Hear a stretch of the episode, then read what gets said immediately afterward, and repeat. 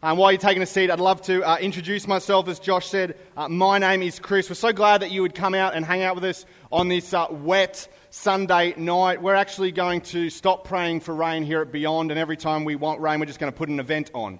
I think we've run like seven events here, and six out of the seven events, it is torrentially rain. So no more praying, I'm just kidding. No more rain dances, but we'll just put uh, an event on.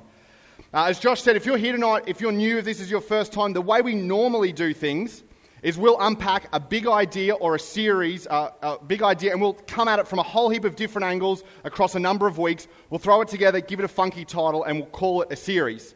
Tonight, though, if you're here for the first time uh, or if you're new to the whole church thing, tonight is a one off. So you can take it, leave it, run out the doors if you don't like it, and never ever come back. You'll get the big idea, you'll get the application, you'll know absolutely everything you need from our next couple of minutes here together. Uh, and tonight, what we're really talking about is uh, it's kind of simple as we launch Hello Sundays for our community tonight. We wanted just to talk about our place. We wanted to talk about this place called Beyond. Because it's kind of, it's kind of a little bit odd, isn't it? I mean, if, if you go over to your friend's place, you sort of know some of the rules. But if you go over to a new person's place, a new friend's place, you're like, oh, I am not sure if I know the rules. I'm not sure if I know what to do. Am I allowed to eat out of the fridge? Is that the toilet in there? Like, where's the bedroom? What am I allowed to do? And we've all had those awkward situations where we go over to one friend's house and we do something that's okay at our house or okay at another friend's house, and they're like, What are you doing? And you're like, Oh, I didn't, I didn't mean to. And so we want to kind of talk about who we are, what our place is about. Uh, and our mission here at Beyond, Beyond was launched two years ago, two and a half years ago. And as you do when you launch any uh, organization, any church, uh, you come up with your mission and your vision and your values and you spend some time talking them through. And our mission here at Beyond Church is to go beyond church uh, and lead people to become fully devoted followers of Jesus. The problem with that is it's really actually difficult to achieve because you can't make anyone do something they don't want to do. If you've ever dated someone that was just like in love with Nickelback, and they're trying to make you like Nickelback, you're like, oh, there is no way I'm like a Nickelback. Maybe, you know, you've got those friends and you're like, look, you really have some really bad spending habits and you, and you need to cut it out. You can't make someone set up healthy spending habits, healthy budget. You can't make someone, if, if their uh, maybe lifestyle and their eating habits aren't great, you can't make someone do something that they don't want to do. But what we discovered when we started to look at our community, we, we discovered that there's a lot of people who have, want nothing to do with church. Stepping into the doors of church is scary for them. Like, even talking to someone that's a Christian, they're kind of like, oh, that's weird. Like, what do I do? Do I say certain things? How do I go about that? And so, when Beyond launched, our vision, like how we achieve our mission, was really simple. We wanted to create a church that unchurched people love to attend. We wanted this to be a place that regardless of what you believe, this would be a place that you love to attend. You might not believe everything that we say. You might not believe that Jesus is the Son of God like we do, but you would actually say, hey, I actually like coming to this place. I love this place so much that I would come back next week. This place made me a better person. It made me able to have better relationships. It made me, uh, made me able to handle my finances better. It made me able to have a better life. And we hope that one day that you would invite your friends back because it's just such a great place. And the reason that we did this is, is not to try and be cool, not to try and be relevant, not to try and be like on culture. The reason we did it is because when you open the four biographies that we have on the life of Jesus, when you open the four biographies that we have, one written by Matthew, one written by Mark, one written by Luke, and one written by John, one thing becomes abundantly clear as you begin to read them is that people who were nothing like Jesus liked Jesus. And he liked them back. Yet, as we looked at it, our community when we were launching, what we discovered was that church was not something that was well received within the community. In fact, church has really become a place where people, it's a really polarizing thing. People are like, oh, I don't like it, or I had a bad experience, or I met a Christian and now I don't even want to go to church. And church has kind of turned into this place that, that actually kind of moves away from this whole person who Jesus was. Jesus drew people towards him. And the church seems to be this polarizing place that kind of pushed people away, or pushes people away. But what we discovered is the more and more that you talk to people, the more and more that you, you learn, you find out a little bit about their story, is that people like Jesus, they just don't like the church. So many people I talk to, like, yeah, I love Jesus. I love this Jesus guy. I'm drawn to this Jesus guy. I, I want to know what he has. I might, might not buy everything he says, but I'm kind of interested. I kind of want to lean in and discover what he has to say about life, but to go to a church, I'm not sure if I want to do that. And ultimately, what, what, what the, uh, people are saying, and maybe you've said it, you maybe just not have said it in these words, is that really church has become resistible when it should be irresistible. Church has become a place that you can push back against, you resist it, you don't like it, you're like, ah, oh, I'm not, like, even if I don't believe, I don't want to be there. And so tonight, I wanted to talk about a couple of reasons why church has become resistible. And then I wanted to look at a conversation that was had uh, that, that, that happened, kind of the first ever church meeting. And then I want to give us an application, something we can do to make sure that beyond our community never ever becomes resistible. Now, if, if you um, wouldn't consider yourself a follower of Jesus, or maybe you kind of got questions, uh, uh, all the research, and, and, maybe you would affirm that there are three, there's, there's lots, of, lots of reasons, but there's three big reasons why people resist church. The first one is this, is that it's unconvincing. Maybe you got to a point at your life, uh, in your life where there was a question that you really wanted answered about faith. Maybe it had to do with science. Maybe it had to do with why do good things happen to bad people. And, and so you went to someone that you trusted. And you asked them a faith based question. Oh, sorry, a fact based question. How does this work? Why does it work this way? But the answer they gave you was a faith based answer. And it was kind of one of those answers that you were like, well, I guess if I, if I guess if I want to be a Christian, I guess I just have to suck it up. I guess there is no real answer. And so you began to believe that as a result that there is no convincing evidence, there is no convincing reason to go to church or to follow Jesus. The second reason is this it was uninspiring. You would go to church, or maybe you would have conversations with people who were followers of Jesus, and they just didn't inspire you to, to live the way that they lived. Because you looked at them and you're like, you are mean people. You categorize people, you push them to the side, or maybe you actually went to church one time and you sat there and you listened and you're like, this is just not inspiring at all. This Jesus guy is supposed to be this incredible person, but I'm just not, I'm just not feeling it. And so eventually you resisted because ultimately you, you thought that church was irrelevant. They answer my fact based questions with faith based answers.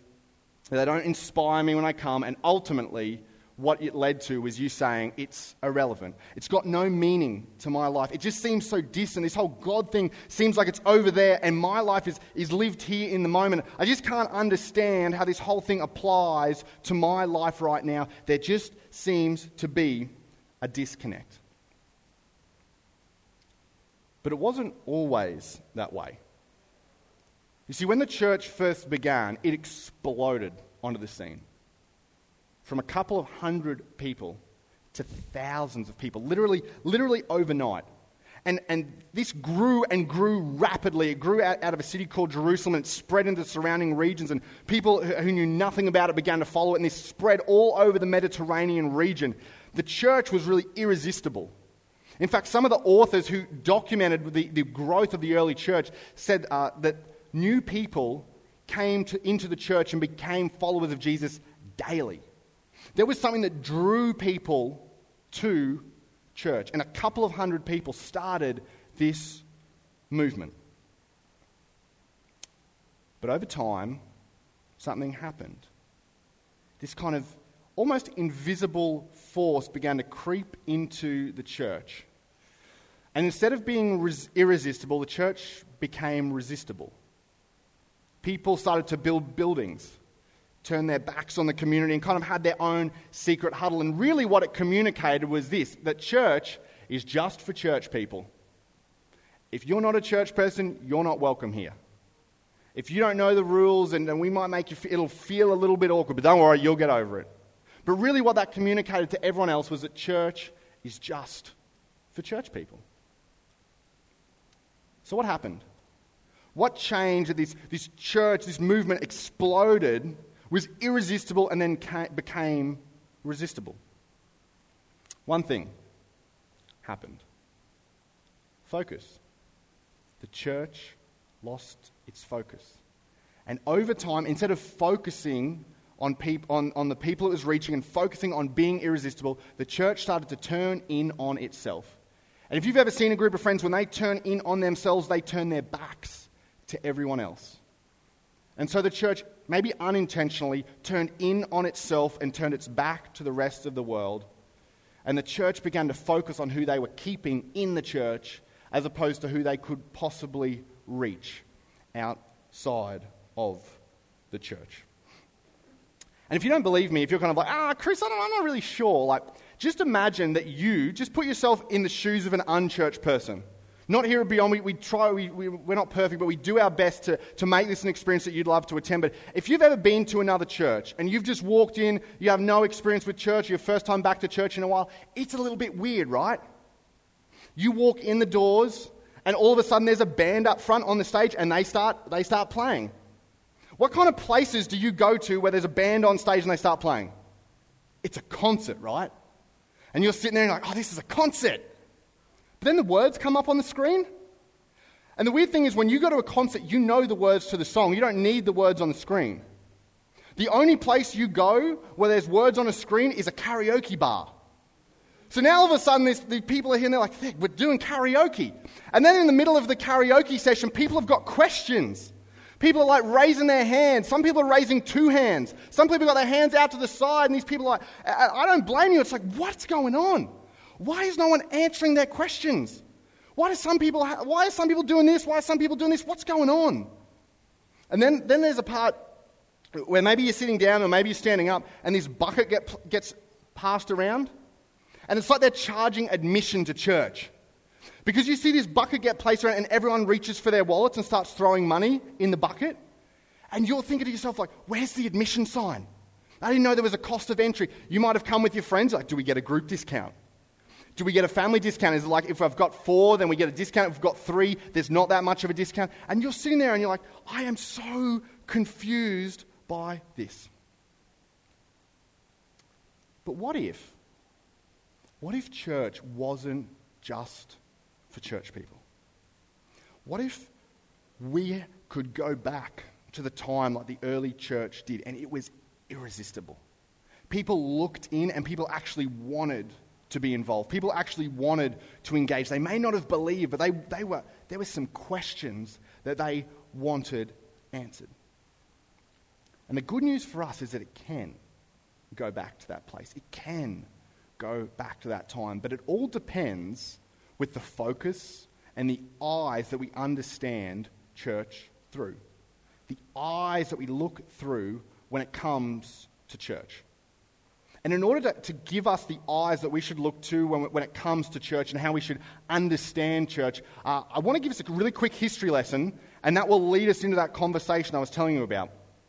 So, in, in order to kind of bring us all up to speed, what happened when the church first exploded, uh, like I've been talking about, is uh, a lot of the earliest followers of Jesus were actually Jewish. And so they actually didn't believe that they converted to Christianity. Because in the Jewish faith, there was a promised Messiah, and they believed that Jesus was their Messiah. So it was kind of like the fulfillment of their, of their teachings. It, it, to think of it another way, uh, Judaism is the cocoon or the chrysalis that birthed Christianity. And so all these Jewish followers, like, well, we didn't have to convert to this, this is just part of our faith, right? But then what happened in all the surrounding areas, there were a whole heap of Gentiles, and Gentiles are really anyone who isn't Jewish. So if you're not Jewish here, you're a Gentile just like me. Maybe there are some Jewish people here, but Gentiles are just this word, anyone that wasn't Jewish. And, and when, these, when Gentile people began to hear about this message, they actually believed that they were converting to Christianity because they, they followed a pagan religion. And so for them, they, they turned their backs on their pagan religion and they placed their faith and they began to follow and put their trust in Christianity. They believed that they were converts to Christianity. There came a little bit of a tension, though, because you see, the Jewish Christians and, and the Gentile Christians, they had two very different cultures. The pagan culture was, was a highly sexual culture, had different laws, different customs, and the Jewish culture had a whole heap of different laws and a whole heap of different customs and traditions surrounding that. And so these Gentile Christians began to follow Jesus, but they incorporated all their own cultural customs, all their own cultural traditions into following Jesus. And the Jewish Christians heard about this and they were not happy. And the Gentiles, kind of like just being new to this whole thing, they're like, oh, what do we do? How do we do this? And they heard that all the Jewish Christians worship Jesus at this place called the temple. So they rocked up to the temple. All of them, hundreds, thousands of them, rocked up to this temple. But they didn't know any of the ceremonial laws. They didn't know any of the ritual cleansings that were part of that culture. They didn't know you weren't supposed to eat certain types of meat. They didn't know there was a full day in the week to take some time aside, take some, take some me time. They didn't know any of this stuff. And so they started to get the Jewish Christians really mad and really angry. And so the Jewish Christians started to say, hey, if you really want to be a follower of Jesus, you first have to become a Jew, and then you beca- can become a Christian. You have to go through our culture, our customs, our traditions, and then you can follow Jesus. Tracking with me so far? Yeah. Okay, cool. It's okay to nod. Uh, then what? Something that really kind of threw this whole dynamic into a spin. As this tension was building, as this tension was rising, 800 kilometers away from Jerusalem, in this town called Antioch, a guy called Paul and a guy called Barnabas are, are preaching and they're, and they're uh, living with Gentiles, and all these Gentiles are coming to Jesus. And these Gentiles have never ever met any Jewish people. And word gets back to Jerusalem that there are a whole heap of Gentiles 800 kilometers away in Antioch, and they're not following any of the Jewish laws, they're not following any of the Jewish customs, they're not even going to the Jewish temple to worship God, and they got mad. And letters were written back and forth. And so, like all good churches, when there's a tension, they called a meeting. And this meeting was called to talk about this big idea who gets in and what are the requirements. What are the requirements in order to be a follower of Jesus? And so Paul and Barnabas get up first. And they begin to, to share at this council. They, they gathered all of Jesus' earliest disciples and then all the Christian leaders in that, in that surrounding region. There were hundreds of leaders there. And Paul and Barnabas are sharing about what's happening in Antioch. And then some of the Pharisees, the Jewish religious leaders, get up. And after hearing this story about what God is doing in Antioch, this is what they say. The Gentile converts must be circumcised and required to follow the law of Moses. At which point, all the Gentile men were like, We out. I'm done. Women and children, you can stay, but we're, we're done. I don't know about you, but Paul and Barnabas would have been sitting there, and I, I can imagine them just being like, Oh my goodness. And they turned to Peter. And Peter, he was one of the, the 12 disciples, that, the 12, that we like to call them the dirty dozen here at Beyond. He was one of the 12 fishermen that, uh, that hang out with Jesus. And Paul, oh, sorry, Peter, he gets up in front of this council and he calls out these religious leaders and he says this He says, We believe we are all saved the same way. You could almost like see him kind of bait them. And how are we saved? Is it by the law? Is it by the law of Moses? Is it by circumcision? He says, No. It's by the undeserved grace of the Lord Jesus. He's saying, you didn't have to, you didn't have to follow Moses. You didn't have to obey all those laws to become a Christian. You were a Christian because of what Jesus did on the cross, because of his grace for you. And then all eyes turned to the most influential leader in the Jerusalem church at that time. Everyone went silent and all eyes shifted to James. And if you don't know anything about James, this is one of the reasons why I'm inclined to believe that Jesus is who he says he is. Because James is Jesus' brother. And James did not believe in Jesus during his lifetime. Could you imagine, like, your brother or your sister coming to you and being like, I'm God? Yeah, sure you are. And James would have had a front row seat to Jesus doing all these miracles, clicking his fingers, making his bear, you know, turning water into wine. But James still said, No, I'm not sure. In fact, James ridiculed his own brother during his life. But then, after he saw Jesus risen from the grave, James rises and becomes one of the most influential leaders in the church in Jerusalem. And so everyone's eyes turn to James, waiting to see what he has to say. And this is what James says. And so it is my judgment that. This is what my judgment is that we should not make it difficult for the Gentiles who are turning to God. In other words, what he's saying is we should remove every single barrier that stands between a person and God. The only barrier we can't remove is Jesus. But if there is another barrier in the way, we should remove every single barrier that stands between someone and reconnecting or connecting for the first time with God. Because what, what these Jewish Christians believed they were doing, they believed that what they were doing was spiritual. They believed it was a good thing. And James is going, Yes, I understand that it's a good thing. I understand that it's spiritual, but what you're doing is you're actually building up a barrier between other people and them experiencing the love of God. And maybe you've experienced that. Maybe that's one of the reasons that you resist church. You feel like there's a massive barrier between you and God. And you don't know what that barrier is, you don't know what the rules are, but you just feel like, I don't know what the barrier is, but I can't overcome it. And, I'm ashamed to say that there have been times in my life where I have, because I thought I was being spiritual, put a barrier up and built a wall that stood between people and Jesus. And if you're maybe here tonight and, and you're in that group of people and you're kind of like folding your arms and you're maybe getting angry at me and you're like having an argument with me in your head and you're like, yeah, but we, sh- you know, there are certain things we need to do and yeah, we need to do X, Y, and Z. Everyone needs to know that and they'll figure it out on their own. You're already arguing with me, so I feel like it's okay that I, I offend you a little bit more, but I just want to let you know that I'm going to uh, offend you uh, before I do it. And this is what I, I want to say to offend you. When you let being spiritual put a barrier between someone else and Jesus, you're not being spiritual, you're being selfish. When you decide that my spirituality is going to put a barrier between someone else and connecting with their heavenly Father, you are not being spiritual, you're being selfish. You're saying, This is only for me, and you can't come in. Only people who look like me, talk like me, do things like me can come in. And that is selfish. But on the bright side, there is a way that we can ensure that in this place, at Beyond, that we can continue to be a community that never loses its focus. That we can be a community that never gets to a point where we drift and church becomes resistible.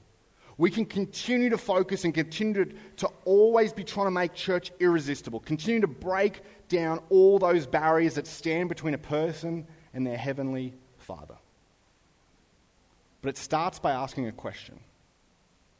And the question I want to ask you if you're a follower of Jesus is this What do you want for non church people? When you think of your friends, when you think of your family, when you think of your co workers, people at uni, people at school, and they don't know Jesus, what do you want for them? I'll tell you what we want for them. We want this to be a place that they come and they experience genuine love. We want this to be a place that they come and they say, hey, I didn't have to be perfect, and they loved me anyway. We want this to be a place where when someone interacts with us and our community outside of these walls, they go, you know what? Those people, those Christians, they're all right. In fact, they actually do some incredibly great things for their community. I don't buy into it, but I love what they're doing. I love the difference that they're making. What we want for non church people is that they would be so comfortable to come along, to lean in, to be a part of our community and belong. And maybe never ever believe. We hope that one day they place their faith in Jesus. But we want this to be a place where every barrier is removed and you feel comfortable just belonging.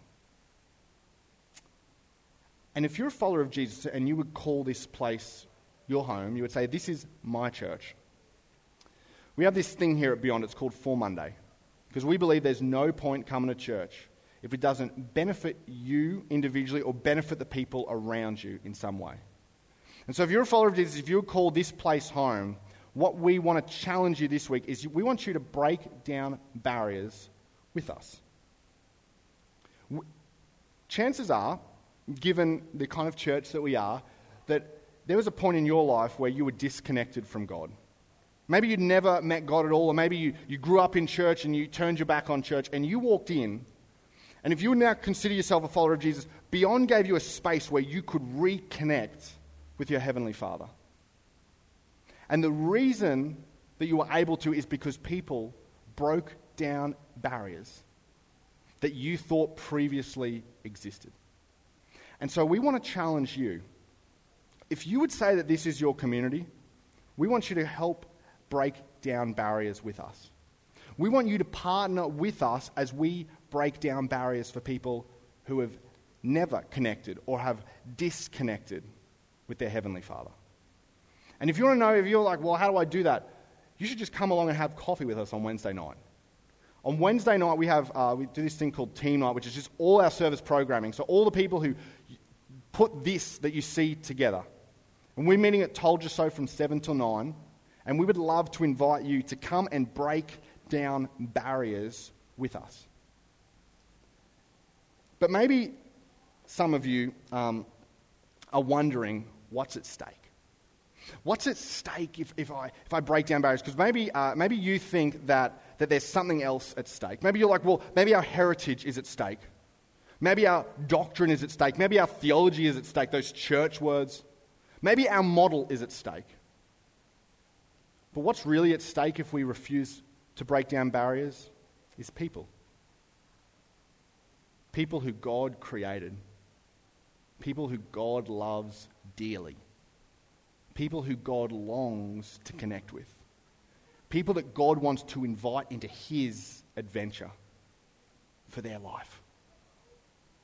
And you have the opportunity to be a part of something that breaks down barriers for people and be a part of what we honestly believe is the best part of someone's story. When you hear about them reconnecting or connecting for the first time with their Heavenly Father because barriers were broken down. And you can write yourself in as a footnote in the best part of someone's story.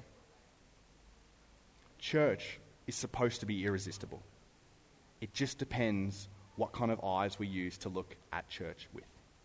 So this week, why don't you help us break down barriers? And if you wouldn't consider yourself a follower of Jesus here, we want you to know that you can continue to come back and come back and come back as long as you want. You are so welcome here because we want to continue to create a church that unchurched people love to attend. So let me pray for us all. Heavenly Father, I just thank you for the words that are recorded by the historian Luke. I thank you that he gives us an insight into the tension that arose right in the early church. This wasn't a tension that uh, is new for us today, but this is a tension that has always existed within the church. And Lord, I pray that we would never lose focus, that we would be a community that is always focused on who we're reaching. Lord, that we would truly be irresistible. But it's going to take for us to break down barriers. So, Lord, I pray for maybe some people who would consider this place home, and maybe they've been sitting on the sidelines for a while. That maybe tonight you've moved in their heart and they've been able to observe just and think about what barriers were broken down for them. And Lord, I pray that they would take part in this opportunity and grab hold of this opportunity to break down barriers for others as well. And I pray this in Jesus' name. Amen.